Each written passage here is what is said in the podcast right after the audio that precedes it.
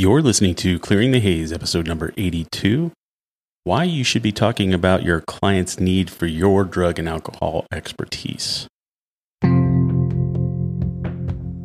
Keeping today's workplace drug free should not be confusing. This is the Clearing the Haze podcast, giving you the tools you need to most effectively address drug and alcohol use and decreased productivity in the workplace while investing in your positive company image. Now, here's your host, Chuck Marting.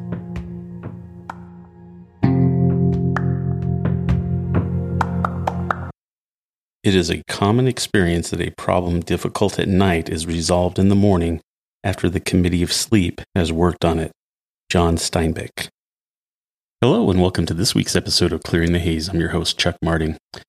The topic you should be talking about your client's need for your drug and alcohol expertise has been something on my mind for quite a bit now. With a lot of the things that we're seeing in society, we have many clients, employers, and business owners that are at a loss as to whether or not they even should be drug testing anymore. And let's face it, who can blame them? With everything that you see in the news with the legalization of marijuana, the push for it by the federal government now to legalize it federally, and also state by state, we're witnessing their legalization of psychedelic drugs like ecstasy, psilocybin mushrooms. And I mean, psychedelic drugs for the proposed treatment of PTSD and other psychiatric medical uses can be very mind boggling if any of us were to really look at that picture and know what that looks like for us, having dealt with and dealing with the legalization of marijuana right now. To witness where we are now and where we were 10 to 15 years ago on these same topics is like night and day. Just to give you an example, I listened to a man talk on the podcast the other day about how he had been arrested, tried, and convicted and served 10 years in federal prison for dealing marijuana on a large scale, where he stated when he was first arrested and he was tried in court, he had already became a millionaire doing this and he lost everything. But then 10 years later, he gets out of prison and he finds that we have now legalized marijuana, the very same thing that he just served t- a 10 year sentence for, and it is now no longer against the law, and it's out in the open everywhere. And people are becoming millionaires every day doing the same things that he did, but was put in prison for 10 years. So this makes absolutely no sense to me. I, it, it's mind blowing. I mean, what do you say to somebody like that? How do you justify taking 10 years of somebody's life and then having them come back into society only to see what they were punished for is now being done on a business scale legally, and people are becoming billionaires and millionaires doing it? As confusing as it is for individuals such as this who have gone to prison, I feel that a lot of our clients who look to us for drug and alcohol testing are just as confused. None of them, when they first began their businesses, had ever thought that drug and alcohol testing and policies and procedures regarding it would become such a complicated and involved issue. Many of them, many of the DERs that we train receive no training prior to becoming and coming to us as a DER to the extent of that their training was someone walking in saying to them, you are now in charge of our company's drug and alcohol testing policies. Here's the books, here are the records, and uh, good luck. And that's the extent of it. It's turned into a job training issue. And here we are three years into the FMCSA clearinghouse, and we still are running into people who have never heard of the FMCSA clearinghouse and they have not registered their companies or their drivers into this program. The lack of communication that is out in our communities for employers to learn about regarding drug and alcohol testing is almost non existent. I mean, let's face it, half the time, the only reason that some of our clients are drug testing is because they're DOT and it's required for that mode that they're under. But on the flip side of that coin, we have individuals that are not required to do drug testing, but choose to do so anyway. And this has become a nightmare for them knowing what they can and can't do with those expectations. And it should be, in what is reality to us, something that should be taken very seriously in the workplace.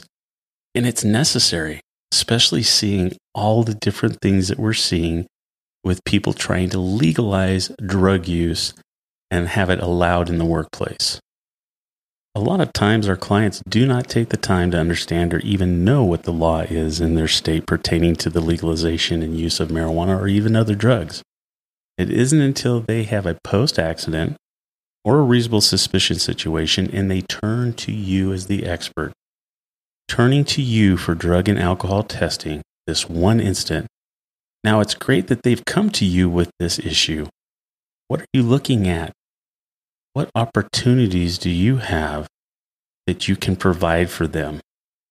Provide for them a service for this company, but also the opportunity you have in educating them so they're not finding themselves in a legal issue or quandary as to what they can and cannot do with an employee.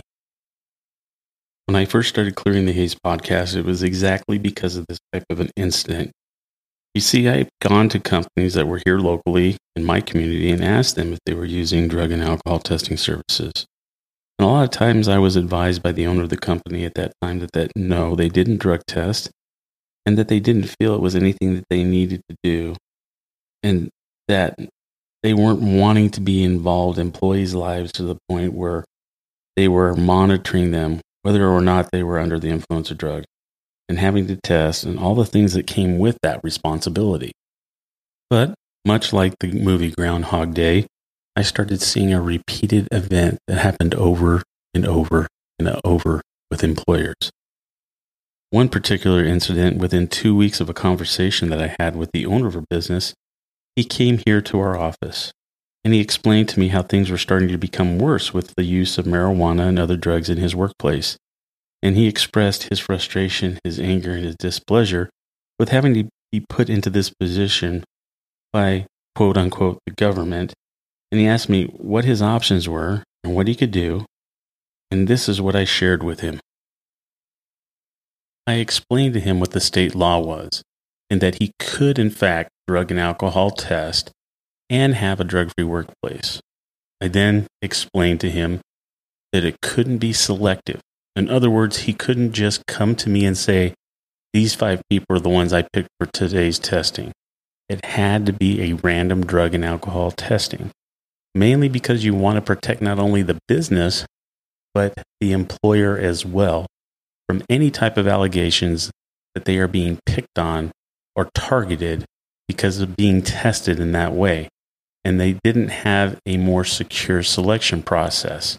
So that's where we came into the picture. And I was able to explain to him and paint that picture of what a drug and alcohol testing would look like for his workplace.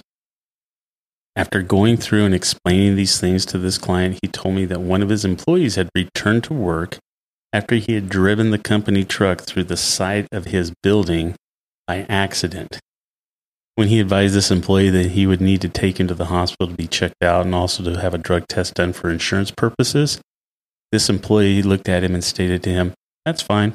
I have a medical marijuana card, and there's not a damn thing you can do about it. This employer was livid, thinking that he had no recourse, that he had just had to have to allow this to happen in his workplace.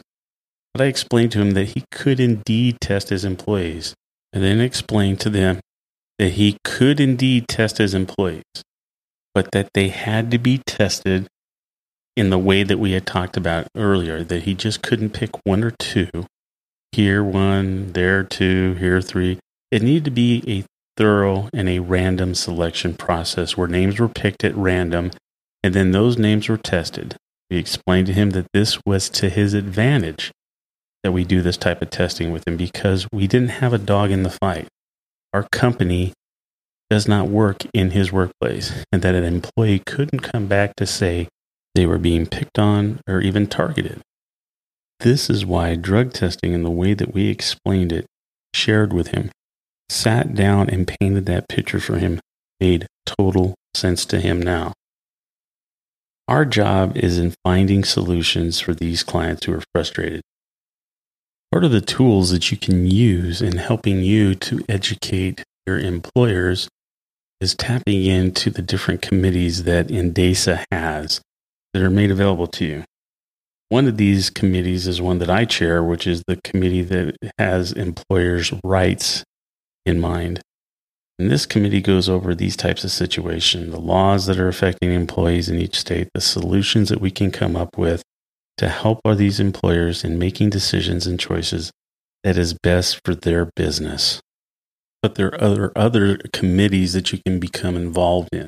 The Governmental Affairs Committee, where you're going to find out what is going on at the highest level with drug testing. Things that we need to be aware of, things that your employers need to be aware of so they can become involved and know what's happening before these laws are passed without any knowledge, consent, or even any discussion as to how it would affect them, their workplace, and the communities that they work in. The other thing that I would suggest that you do is look for other training opportunities within our industry that are going to help you in becoming the expert that you need to be for your clients. You know, some of this training is being provided by NDASA as well. So, an upcoming training opportunity such as the one that's coming September 23rd in Rapid City, South Dakota, where the clearinghouse will be present, be talking about and updating information regarding that program. You know, the second part of that program will be with Jan Kornman, who will be talking about reasonable suspicion. And this training is pretty vital for any supervisor or employer to help them in recognizing signs and symptoms of workplace impairment and having enough to document for a reasonable suspicion test. Now, think about it. We talked about this just earlier now, I had an employer that came in that was just frustrated. He knew something was going on, but he wasn't sure. And he didn't really know until there was an accident. And then he figured out that he had a drug problem. I can tell you, after going and testing his entire company, he had a bigger problem than he thought he did originally. He even had supervisors that were involved in drugs. And this came as a total shock to him. But knowing that you can train people within the workplace to recognize signs and symptoms of impairment for reasonable suspicion is huge for any business in today's world and what we're experiencing and what we're having to live in.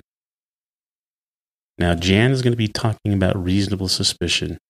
I will be teaching a more in depth class that will help supervisors in narrowing down the impairment they're seeing, and it's going to help them in verifying the impairment.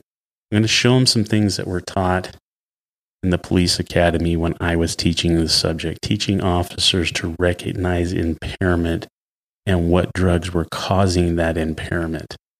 Those are the things that I'm going to be teaching in this class. It's going to help you in verifying the impairment and then using diagnostic testing, okay, which is drug and alcohol testing, and this is the same type of thing that police officers do when they do drug recognition. They'll verify it, they'll have testing that they do, and then they verify what they're seeing with a drug test, whether it's urine or blood. So, this is the same type of training that they are seeing. So, when you hear people say that there is no impairment testing, in a sense, that is true. However, there is impairment training that we can put you through to help you in recognizing that you have drug impairment in the workplace.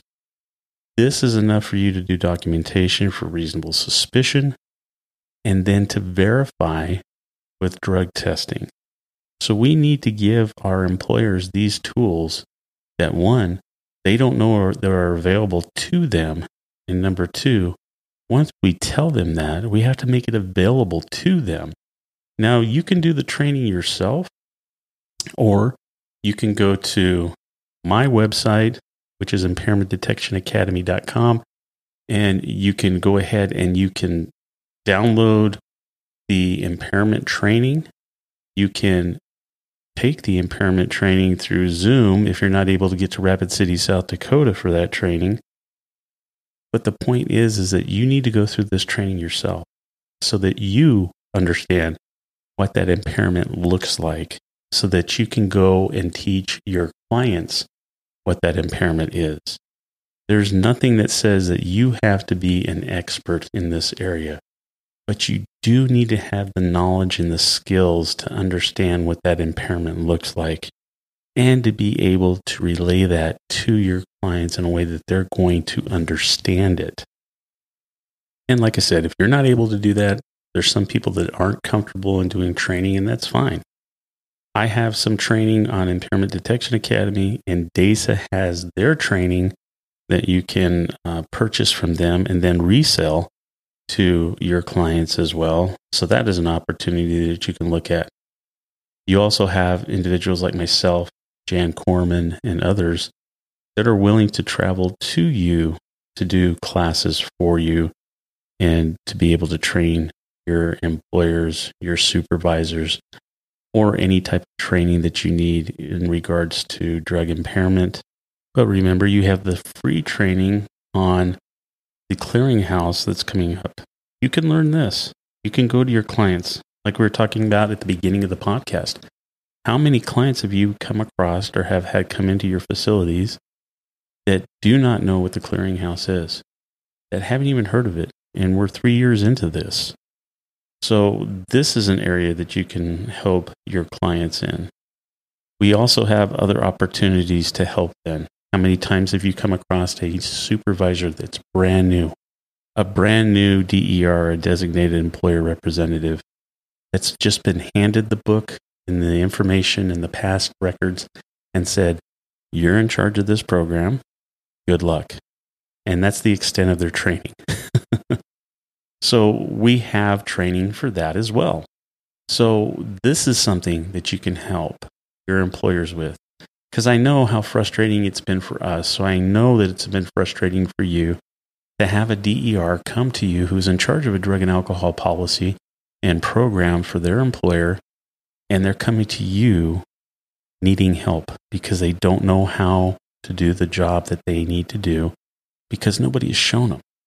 So instead of us continually having to just have these one on one 10, 15, 20 minute conversations with somebody telling them what they can and can't do, why aren't we training them?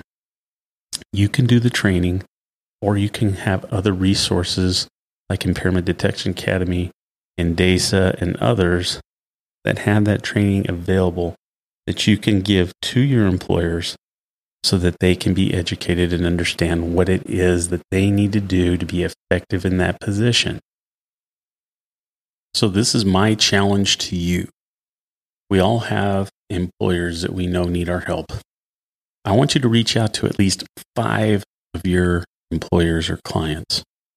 And I want you to give them the link to sign up for the FMCSA Clearinghouse update so they can know what changes have been done, the updates, what they need to do, things like that. This part of the conference is free, but they have to register for it. So I'm going to put the registration link in the show notes. But basically, what you need to do is go to coremanagementservices.com slash upcoming courses, and you'll be able to sign up there. If those employers have supervisors that they need to have the reasonable suspicion training. They can pay for that course on that registration page and take that course as well. It's going to be by Zoom or live. Okay. All these trainings on the 23rd are going to be both live and available on Zoom. The workplace drug impairment recognition course that I'm going to be training is available on Zoom as well. And the cost of the course is there. Okay.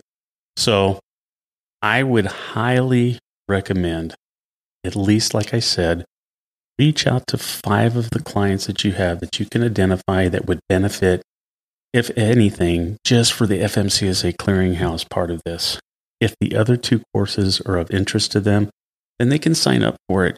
But I'm going to tell you right now that if they take advantage of this FMCSA clearinghouse training, to not only know what it is, but to be able to be updated. They're even going to be able to ask questions on the Zoom link because we're going to have somebody that's going to be monitoring that. Now, can I guarantee that every single question is going to be answered during that period of time?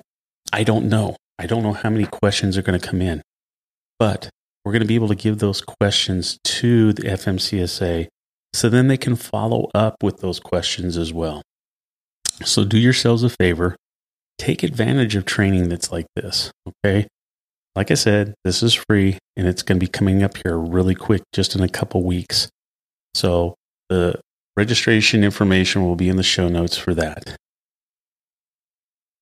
I hope you've enjoyed this week's episode of Clearing the Haze. Like I said, this was something that had been on my mind for a couple weeks now. Um, just going over things and things that we're experiencing here in our workplace our clients and others that are coming through the door. So I know that if we're dealing with this, that you are too. And so that's why it was important for me to address this.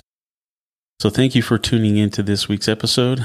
And if you can share this with those that you know that are in our industry that would benefit from this information, I would appreciate that.